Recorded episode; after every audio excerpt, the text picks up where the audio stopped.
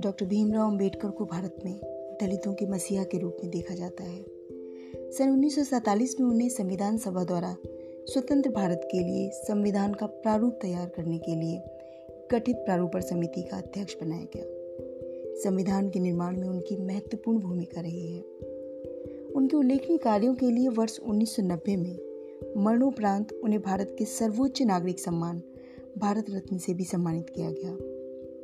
प्रस्तुत है गरीब, असहाय तथा दबे कुचलों को ऊपर उठाने वाले सच्चे मसीहा की प्रेरणास्पद रोचक जीवनी।